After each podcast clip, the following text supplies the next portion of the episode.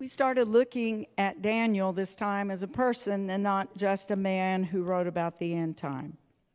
And I think probably if there is a Bible figure most of us can relate to, um, most of us don't feel like we understand Jesus because he lived three and a half years. I know the books could not contain if all the works he had done had been told among us. But Daniel's a little different. Daniel's very accessible because he was a child when he was taken into captivity. And we discussed today that he was very possibly made a eunuch, which means he would never have children. He certainly never had a love life. He solely served as a slave in a foreign land. But at that time, and there were no parents to help him, there were no church to go to, he made a decision as a child of thirteen that he would not allow himself to be tempted by the flesh pots, by the lust, by the offering to his appetites, whether it was sexual or whether it was through his stomach. And the first thing he did, and Sister Tracy, just follow my slides, go to that one that said he consecrated himself. I have a little different version.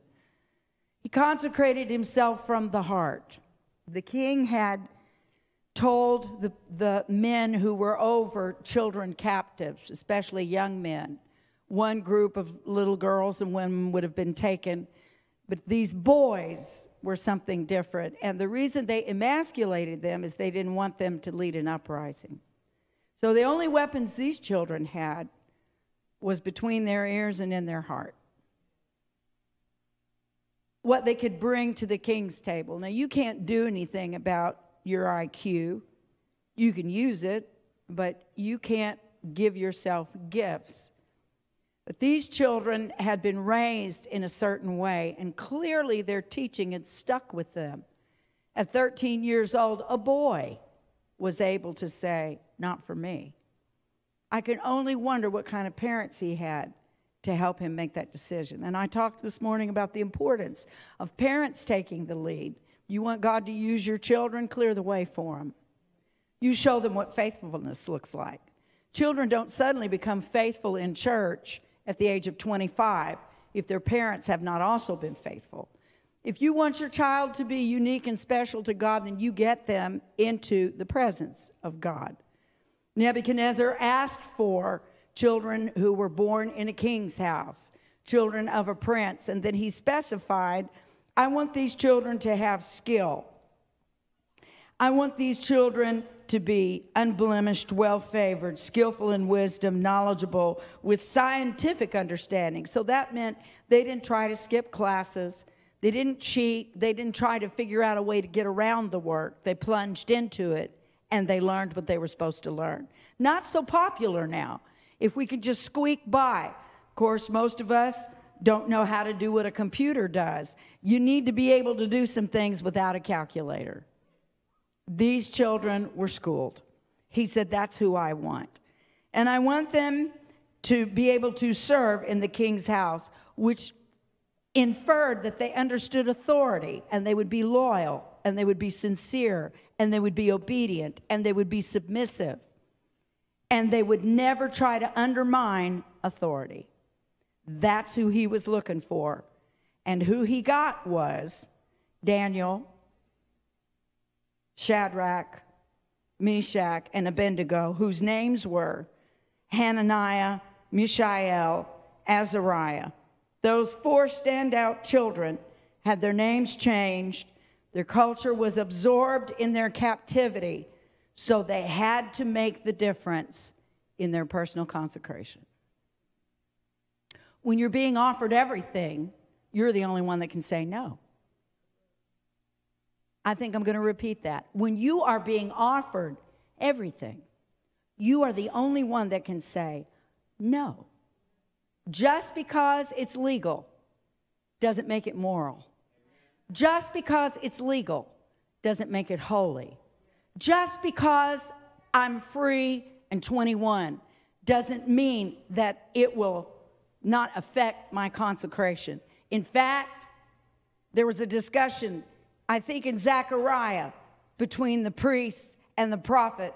And he said, if you bring something holy in your skirts and it brushes up against something holy, designated for temple use, use, and you're carrying a spoon or a laver that was designated, if that laver touches something else, will it make it holy? Oh, I've got my Bible.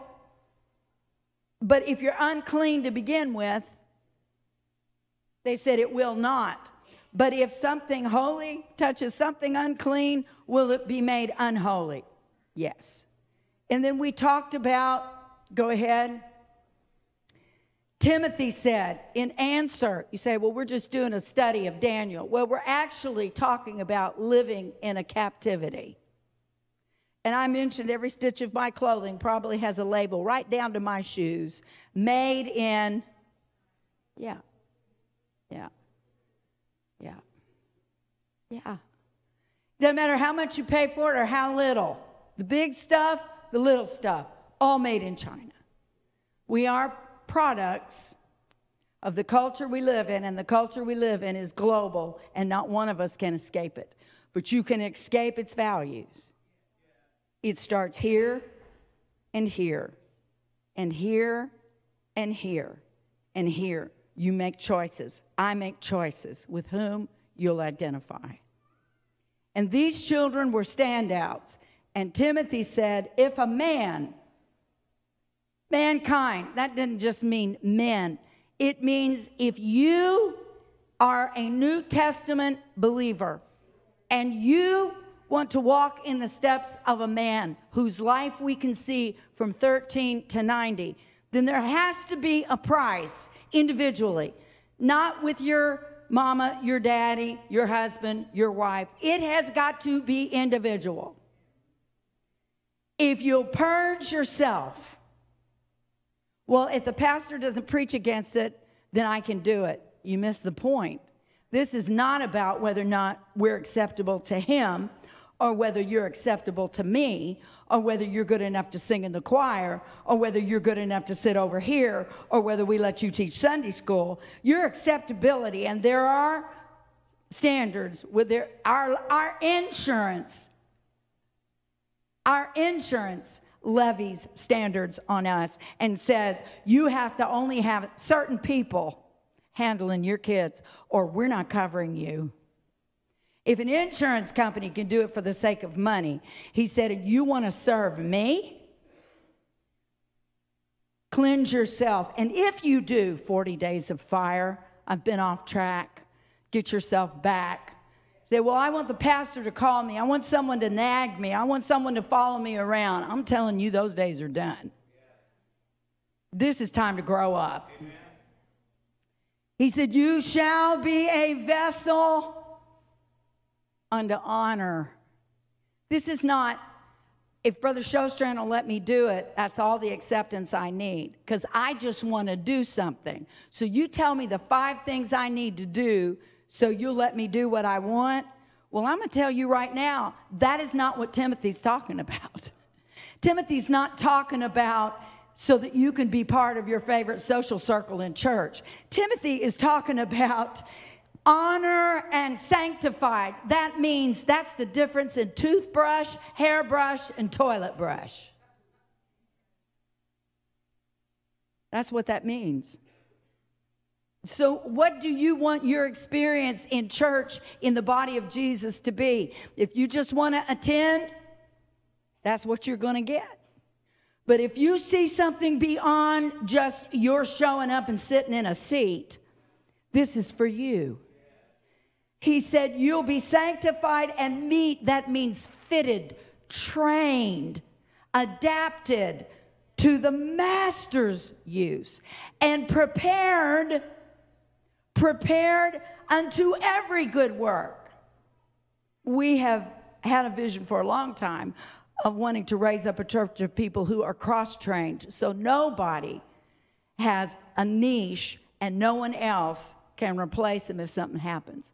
We weren't trying to remove people from things they love. We were trying to prepare for the eventuality that we need to trade parts like we maintain our cars.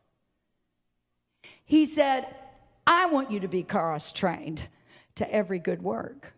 I want you to be able to do it all. He said, I don't want you to lock yourself in a position that is comfortable to you. I want you to be able to get up and go when I say go, do, stand, fight, remain. He said, I want you to be that fluid, prepared. And then he said, run away from youthful lust. Notice that he didn't say master it, discipline it. He said, you run. Because there are forces in you and outside of you beyond your ability to control. It's not a discipline issue. He said there are some things you literally run from. He said get away from it and then follow. Why would he say follow? Righteousness. Because you and I don't get to make up what we think is righteous. We have to find somebody doing it according to the Bible and then follow their actions. Paul said, follow me as I follow Christ. He didn't say, call yourself Paulinian, Paulette, Pauletta. He said, you follow my actions. You follow what you see as righteous in me. And then faith. You want to find somebody to lift you out of the doldrums and the mullygrums? Who are you hanging with? Who are you around? Are you talking negative to each other? This is for you. Stop it. Stop it. You're supposed to follow faith, not fear. You're supposed to follow faith. I am following the right thing to do. There is a way to do. And Pastor and I have taught for twenty years about what's right, about things that should be done decently in order. And he said, I want you to follow righteousness. And he put it first. He said, it's very important that you can get along in a church body. He said, well, it doesn't say anything about a church body. Yes, it most certainly does. Righteousness, faith, charity, peace with them. It's not enough to say, I practice these things in a bubble at my house. All of these things are tested in the real fire of human relationships in the church where you live and grow. Say, well, I'll just avoid that by changing churches. Good luck. There are only seven kinds. The last time I checked in the book of Revelations, and I literally went for it, because he was going back and forth from Daniel to Revelation because they fit together. The puzzle pieces you talked about, the thousand on Wednesday night, I heard you, even with a baby in my lap. All seven of them had trouble. And at the end of every single one of those churches, he said, to him that overcometh, which meant it doesn't matter which church you settle in. You and I are going to have to get over some things. And then I run back to the explanation in Daniel that said he's going to wear out the saints of the Most High. It means to harass continually, and it's referred to mentally. It seems like in our church we get out of one crisis. Am I telling the truth? Y'all feel that way? We're being harassed. You say, well, if I go to another church, please, please grow up. It isn't the church. We're at the end, and our enemy has mounted an all-out offense against us. Revelation said he's gone to make war with those that have the testimony of Jesus Christ and obey his commandments. He said, I want you to follow righteousness, faith, charity. That means doing things out of love and not what we can get out of it, because you're connected to people and you genuinely care about people in your church body. I'd like to tell you that if you change churches tomorrow, you can bond with the other two hundred fifty people, but that's not how it works. It takes a long time for people to get to know one another. Where are you going to spend the time? It's like saying we've hit a rough patch in our marriage. I'm going to start over with somebody else. Just how many times do you think you can go around starting over? At some point, we have to settle down and go, we're going to have to make a decision in this family whether we're going to fight together or we're going to flee. Fight or flight. And Pastor and I looked at each other one year and we said, there's a third response. A fight. Run. He said the third response is faith. I think I'll just wait and see what the Lord will do. I'm going to be loyal where I am. I gotta love somebody. I've got to practice charity with somebody. Why not right here? You know how many people Daniel had to practice with? Hananiah, Azariah, and what was the other one? Mishael. Three young teenagers also taken captive. Everybody else was a stranger, but you're going to notice how he treated them because Daniel had a connection this way.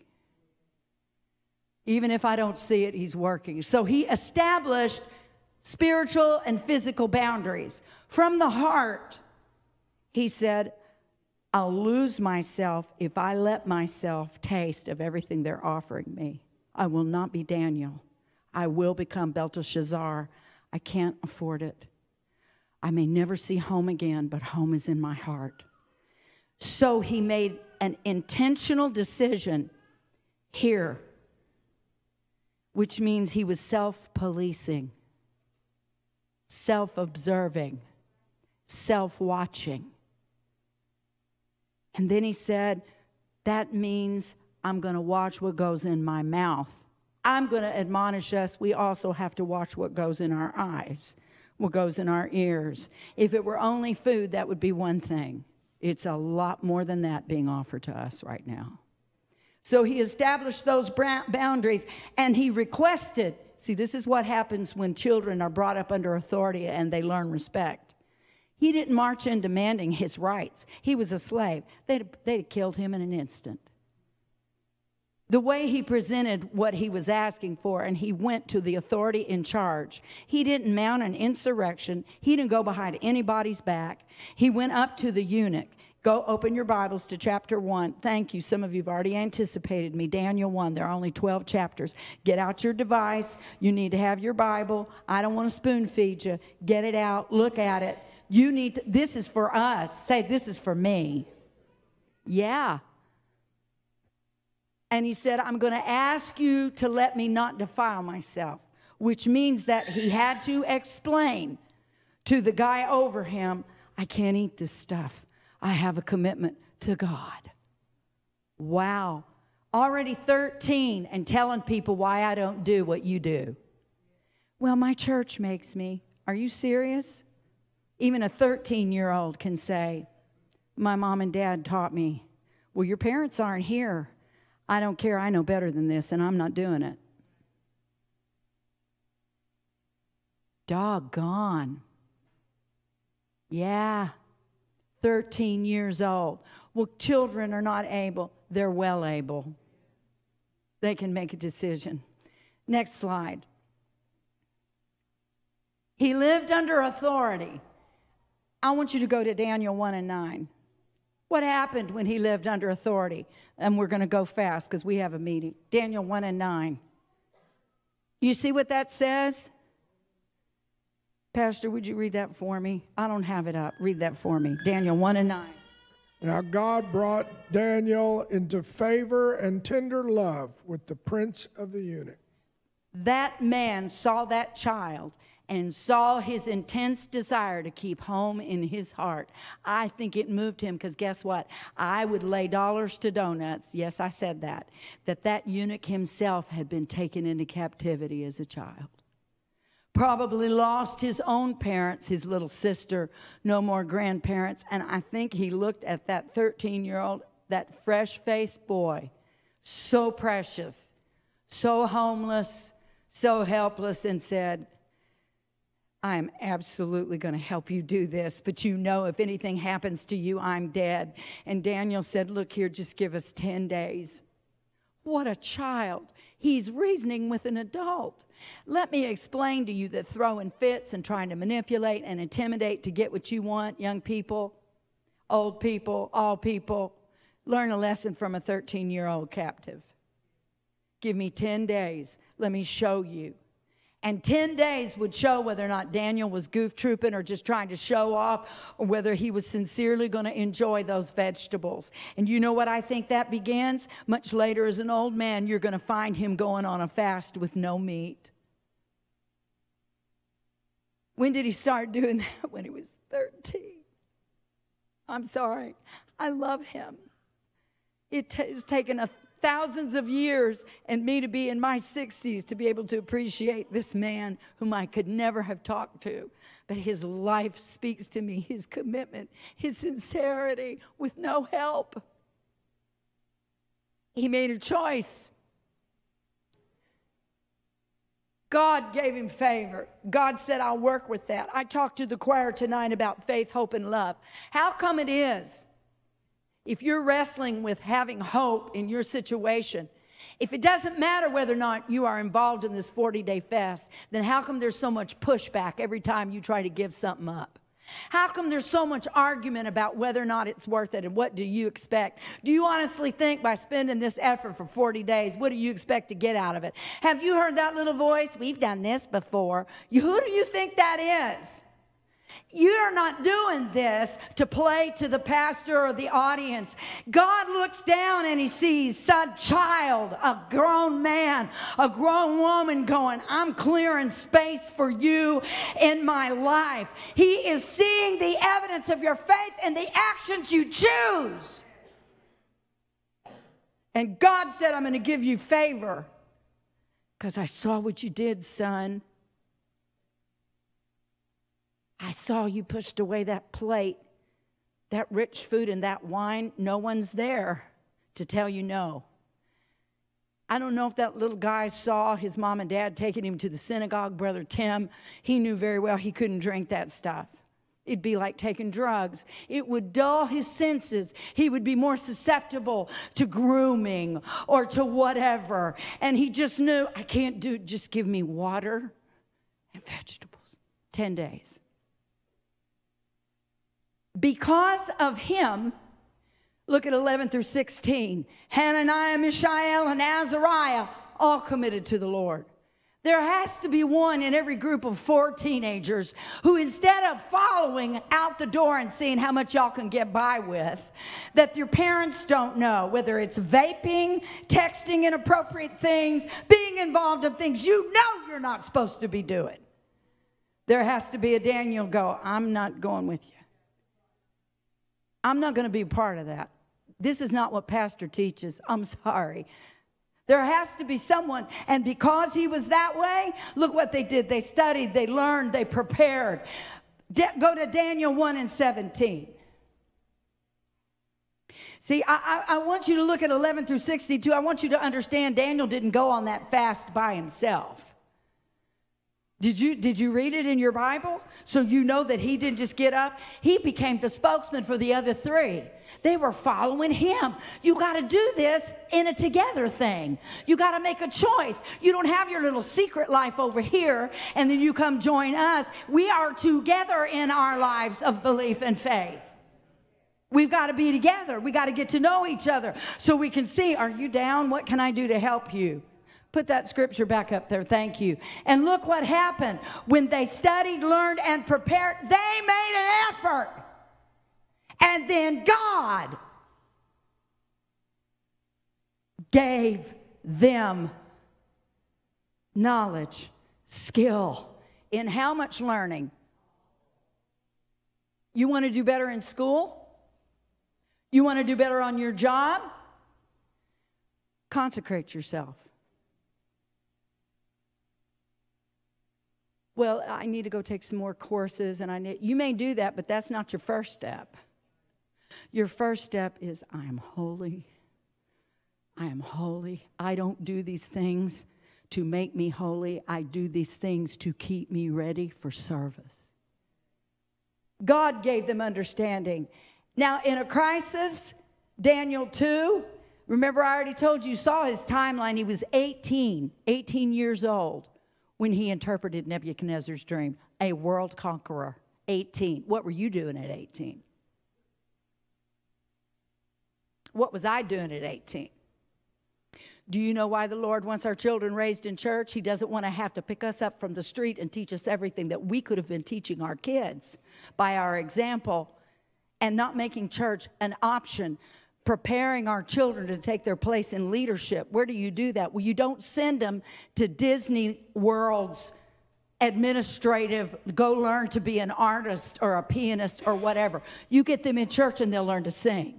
You get them in church and they'll learn to play an instrument. You get them in church and they'll learn to read. You get them in church and they'll learn to memorize. You get them and keep them in church, they'll learn to get along with people. You get them in church and they'll learn respect. You get them in church and they'll learn submission. You get them in church and they'll learn how things work. And what's more important, you get them and keep them in church and you'll introduce them to God. That does not happen with half-hearted, we come every now and then kind of people. Or act one way here and then tear everybody to pieces there. We are a family of believers that move together, trying to create a place that we can prepare for the coming of the Lord. We are in Babylon. And the end of this place has already been prophesied, which is why he said, come out from among them and be ye separate. Don't see how close you can get to being like this world. It's gonna burn. Global warming doesn't surprise me at all. The core is heating up. Daniel was able to speak wisdom. Go to the second chapter, thirteen and fourteen. You will find that when the king was in a rage because all of his talking heads couldn't tell him his dream, Arioch came to Daniel and said, you guys are fixing to be killed. I don't know what to do, but you're going to die. Why? Because the king's big guys couldn't figure out what he dreamed. And he's so mad, he's going to burn everybody to the ground. And Daniel said, give me some time.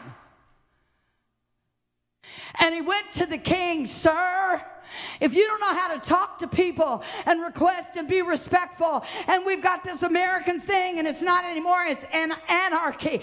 Give me what I want or we'll burn your building down. Give us what we want. Defund the police.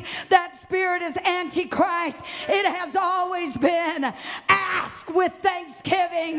Make your petitions known. And the God of peace will keep your heart and mind.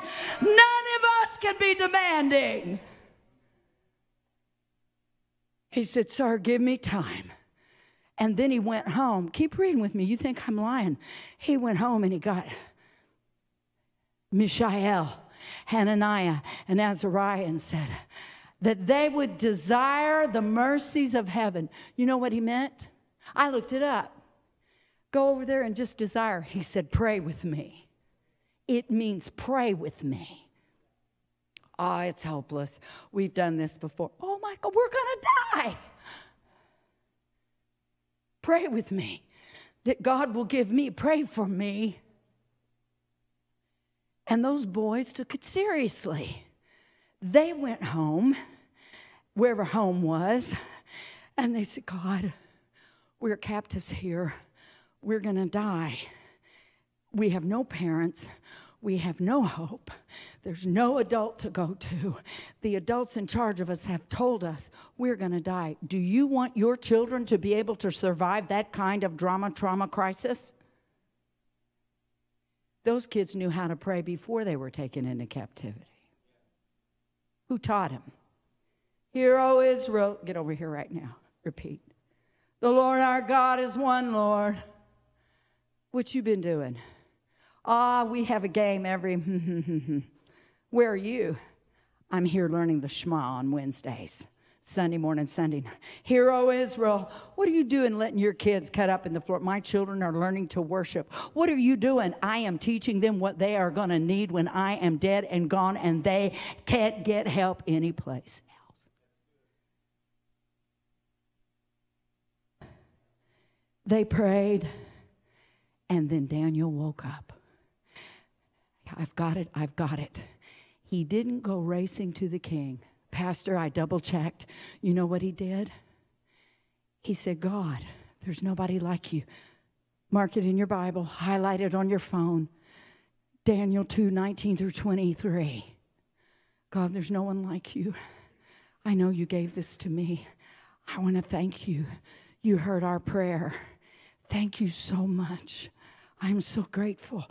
thirteen, fourteen, fifteen, sixteen, eighteen. Hallelujah. Next slide. From eighteen to thirty-four, he served. We don't read a lot about it because you know what? How, what's the space between eighteen and thirty-four? How many years is that? sixteen? sixteen years later. What are you doing in the space between eighteen and thirty-four? I'm getting up and going to work every day. I'm still praying. I still open my window. What are you doing? I still quote, "Hear, O Israel, the Lord our God." And the Bible says later we find out what he was doing. He prayed and gave thanks to God. Every day, part of Daniel's routine of life was to acknowledge God and to give thanks. You mean you can be thankful when your parents have been murdered and your sister and your country has been burned to the ground? My Bible says he did it every day, and he didn't even have the Holy Ghost. Every day. He gave thanks. And at the age of thirty-four, and I want to say at the end of this, he spoke up to the king and he said, "You're going to make me somebody. I want you to remember my friends." Talk about loyalty. I want you to make a way for them too. I want you to take care of my family. This is the only family I've got, these three brothers here. And he did make them. And Daniel was someplace else. But Daniel's integrity influenced his friends. Has yours influenced yours, or is other people's negativity dragging you down? Who's influencing whom? Hmm? If you're going to be Daniel, you're the leader. You're the one. And at thirty-four... that's Caitlin's age. That's David's age. thirty-four. His three friends went through a trial together, and he wasn't there. But I want to tell you what his influence was on them, that when it came time to either bow, we pushed away the plate and the wine cup, but now the music is playing, and we're in the kingdom as leaders, and you're trying to make us do something we don't want to do at our jobs, which is going to defile our faith. Well, I'm just going to do a little because they expect it of me. You've played the music. We're not bowing. Did you notice so-and-so over there? Boss man, you asked them to do and they wouldn't do it? Oh, it's, it's their stupid religion again. It always comes back to that, doesn't it? Always. If you think you're hiding your faith underneath your appearance, there's going to come a moment when you're going to have to stand up and declare, "I don't do that."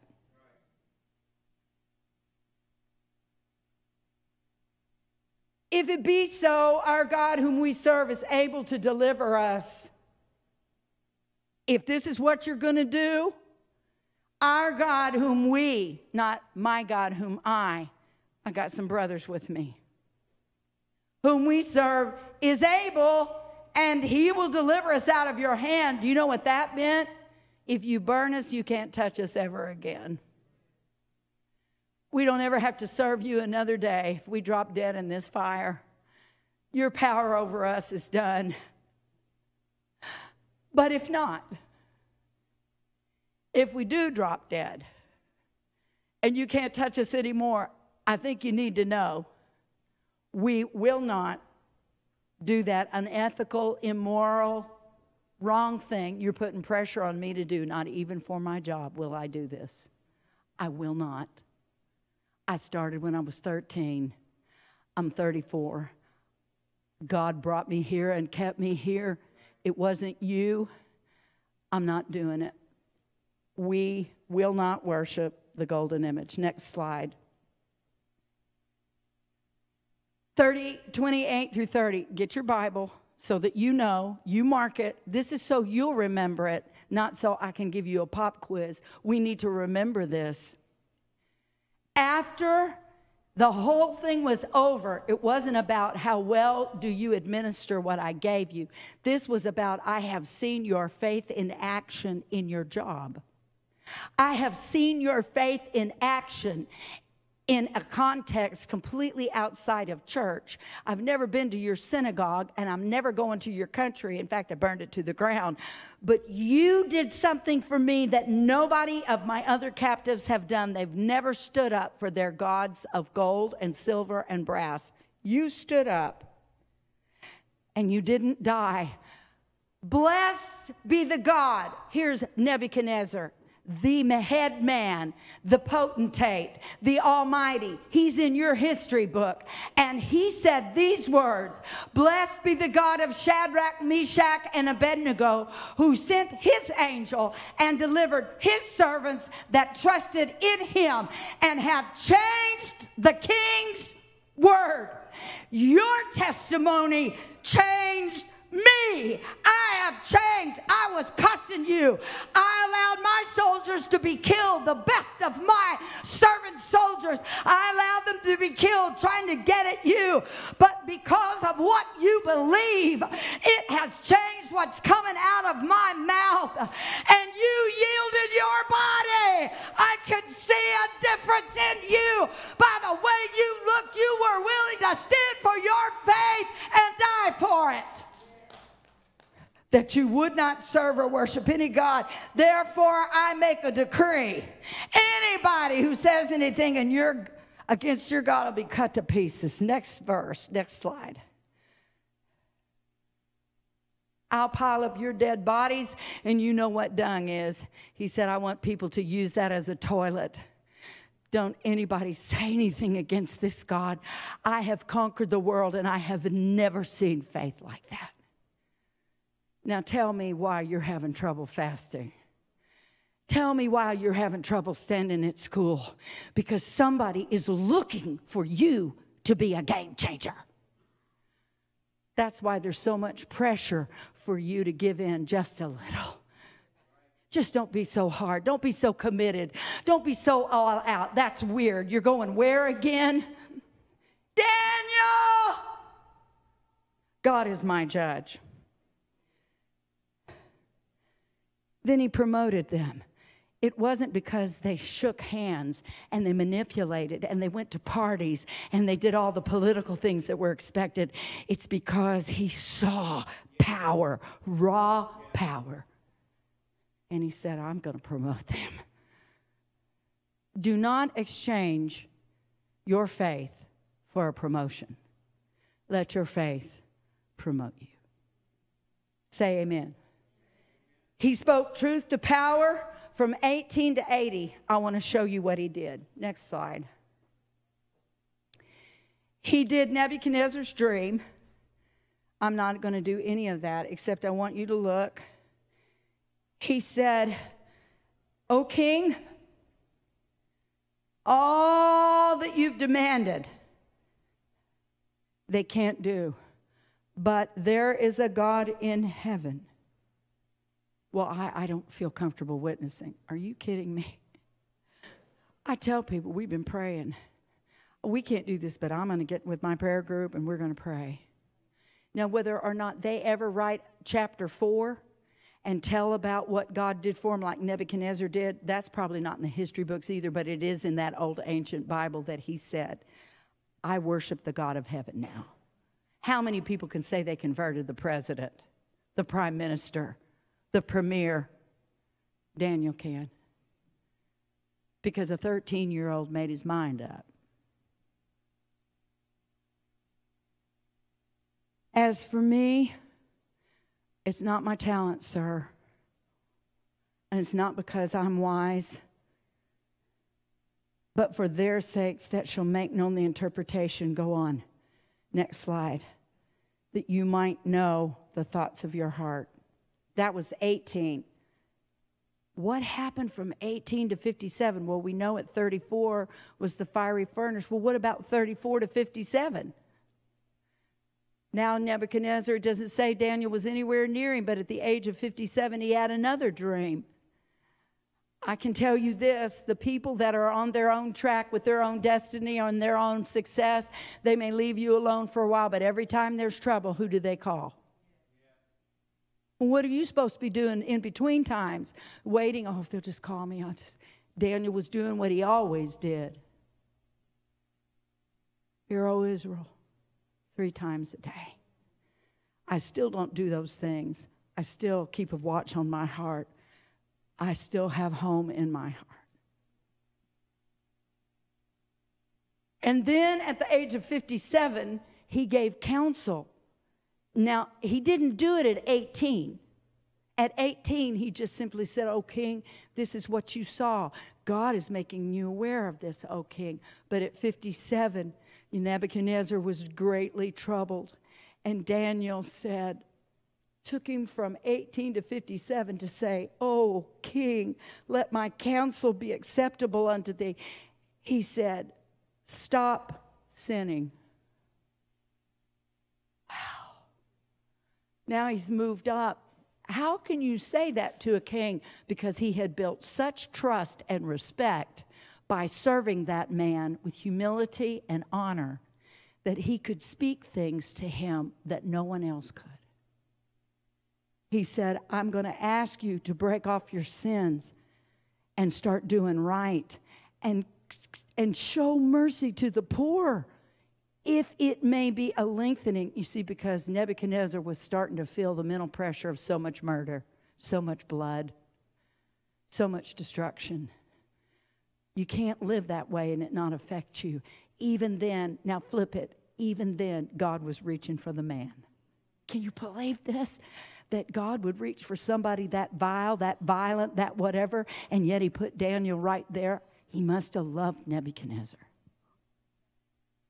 Our arch enemy. Yeah. Yeah. Next slide. For seven years, he lost his mind, but then he was restored, and he praises the God of heaven. I think that's chapter four. Go and look. I, Nebuchadnezzar, was in my house. Is that right? Okay. There it is. At eighty. Now that was fifty-seven. Do the math. fifty-seven to eighty. What are you doing, Daniel?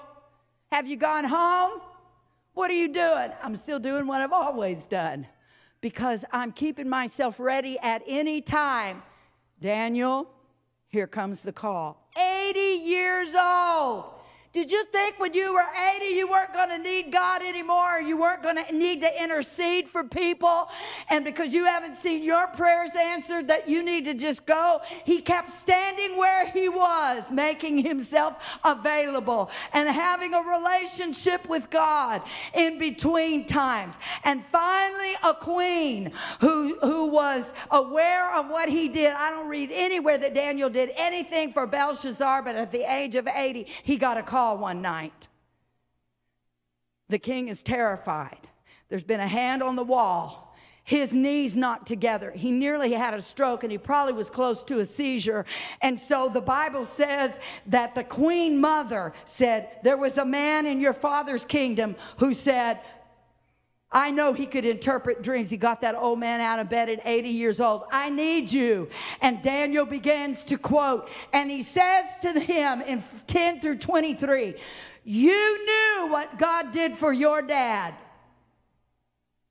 but you never repented." Wow. Could you speak like that? You sure couldn't do it if you'd been playing games. You sure couldn't do it if you hadn't been living right. You sure couldn't do it because you, you know, well, I don't have a right to say anything because I remember what I've been doing. He said, "You knew what your daddy did," eighty years old. And then this is what's moving.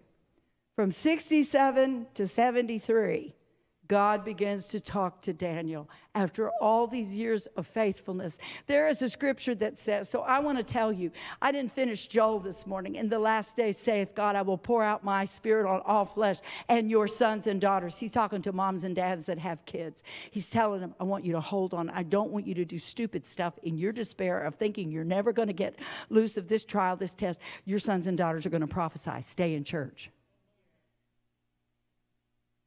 Hold the course. And by the way, let me tell you something else. Your old men are going to dream dreams. You, our society does not value old people. They get rid of them. But my Bible says old people are going to have, heaven's going to speak in dreams. Why? Because old people kind of doze off.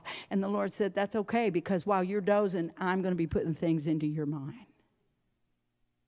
And your young men, young men, seeing visions, and on my servants and my handmaids. And God begins to give Daniel something for all those years he's been so faithful. Son, I love you so much. I'm going to show you stuff I've never shown anybody else. And you don't know it, but it's going to be the basis of the last book in the Bible. How old am I? Uh, I'm eighty. He sees sixty-seven to seventy-three. And seven and twenty-five says, he's going to wear out the saints, and I told you what that is. He's going to afflict and harass us continually. Am I the only one? Do we feel like we are being harassed constantly? Is it the truth? It's not the church, folks. I'm going to tell you right now, it's not even that precious man there. We're not your problem. We're at the end. We're at the end.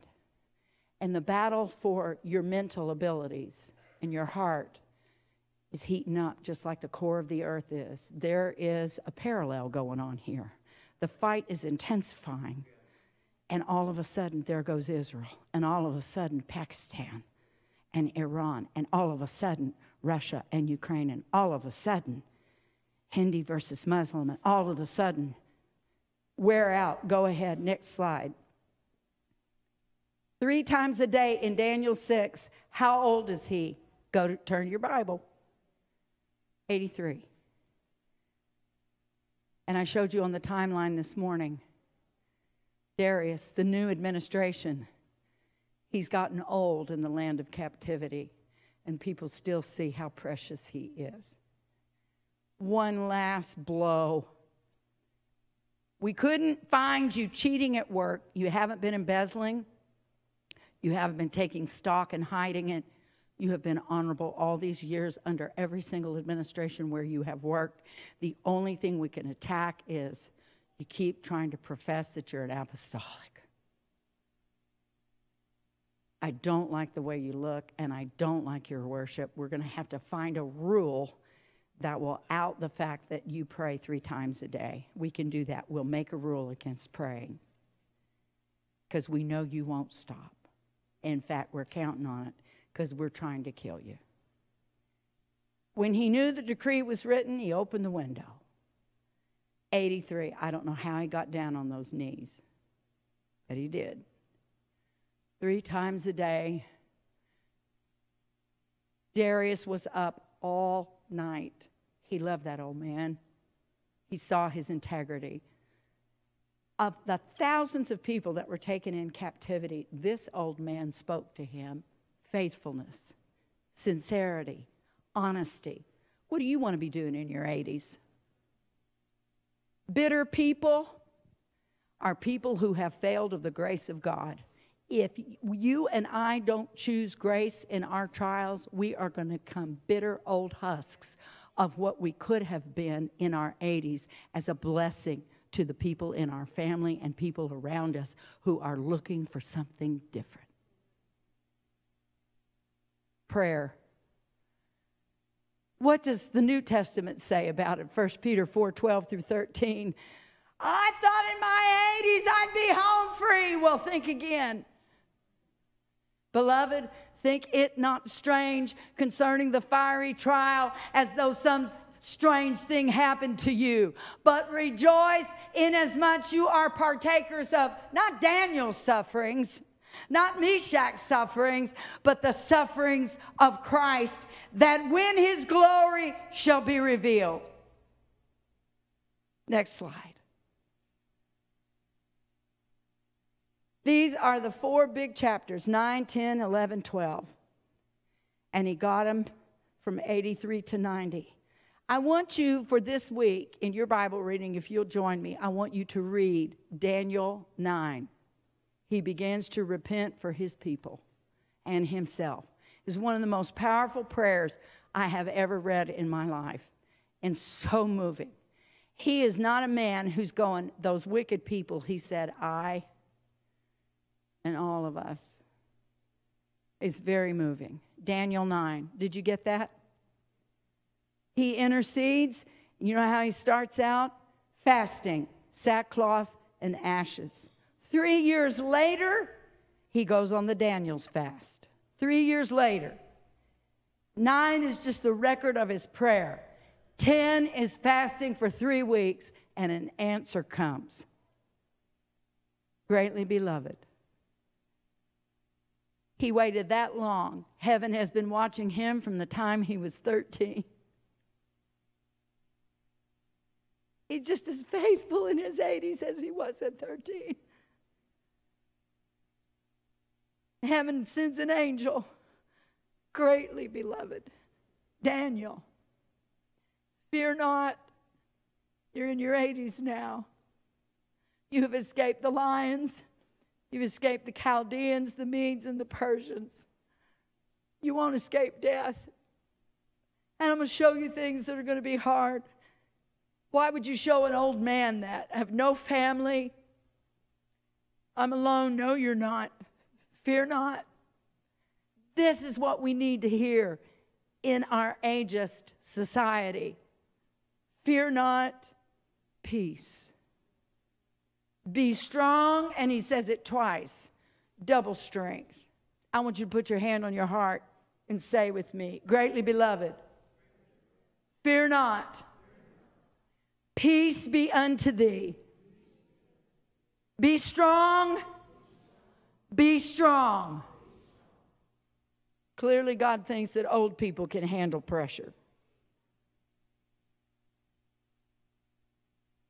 Daniel eleven thirty-two, he writes this, the people who do know their God shall be strong and do exploits. Next slide.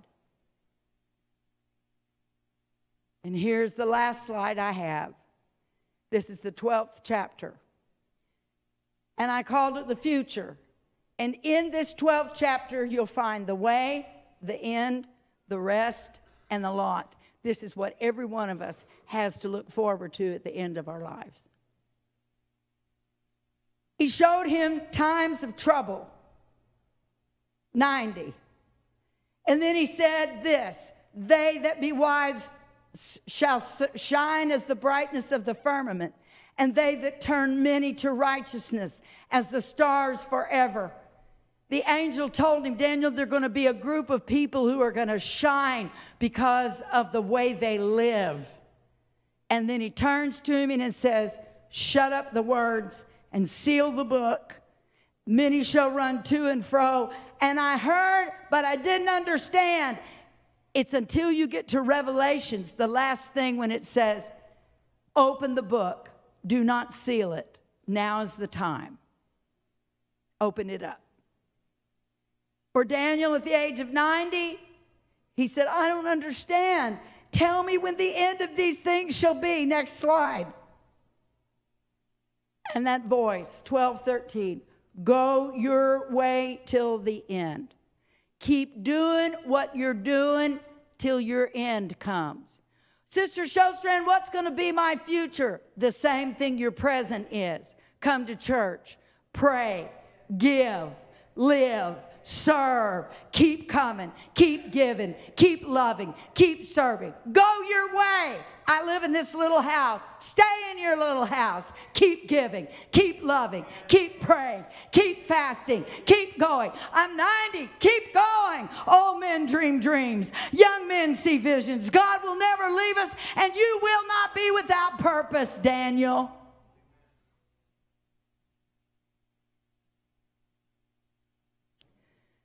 Acts one and eight. Wait a minute. Go your way, you'll rest. Everybody say, I have a way to finish. I'm going to rest. Say it. I'm going to stand in my lot. Everybody has a place. Don't try to run my race. You're going to have to run your own. You're going to have to run your own. Don't let people distract you. Don't let offense get you. Get in your track. Run. Run. Stay in your place. Run. Hold on to his unchanging hand. Acts one, seven and eight. They asked, when are these things going to be? And he turned around and said to them what the angel said to Daniel. Would you stand?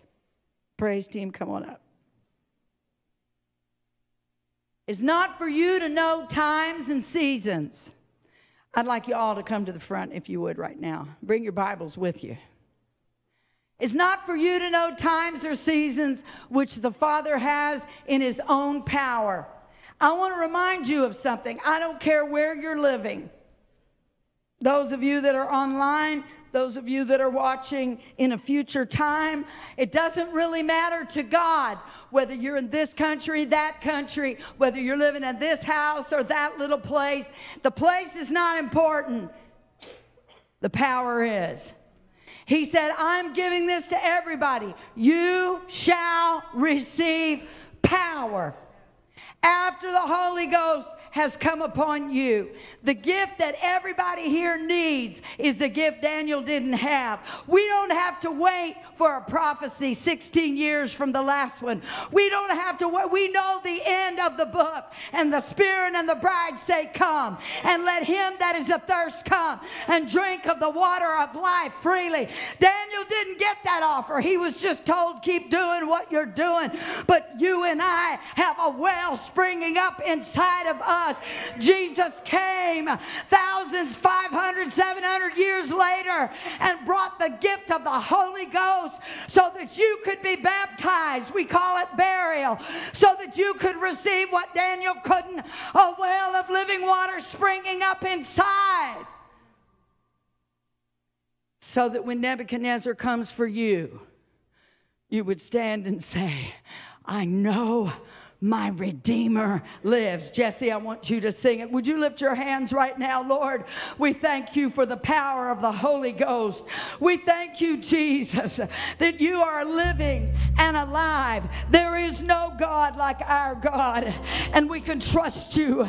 And we know that we can be Daniels in this world through consecration, through separation. Hallelujah.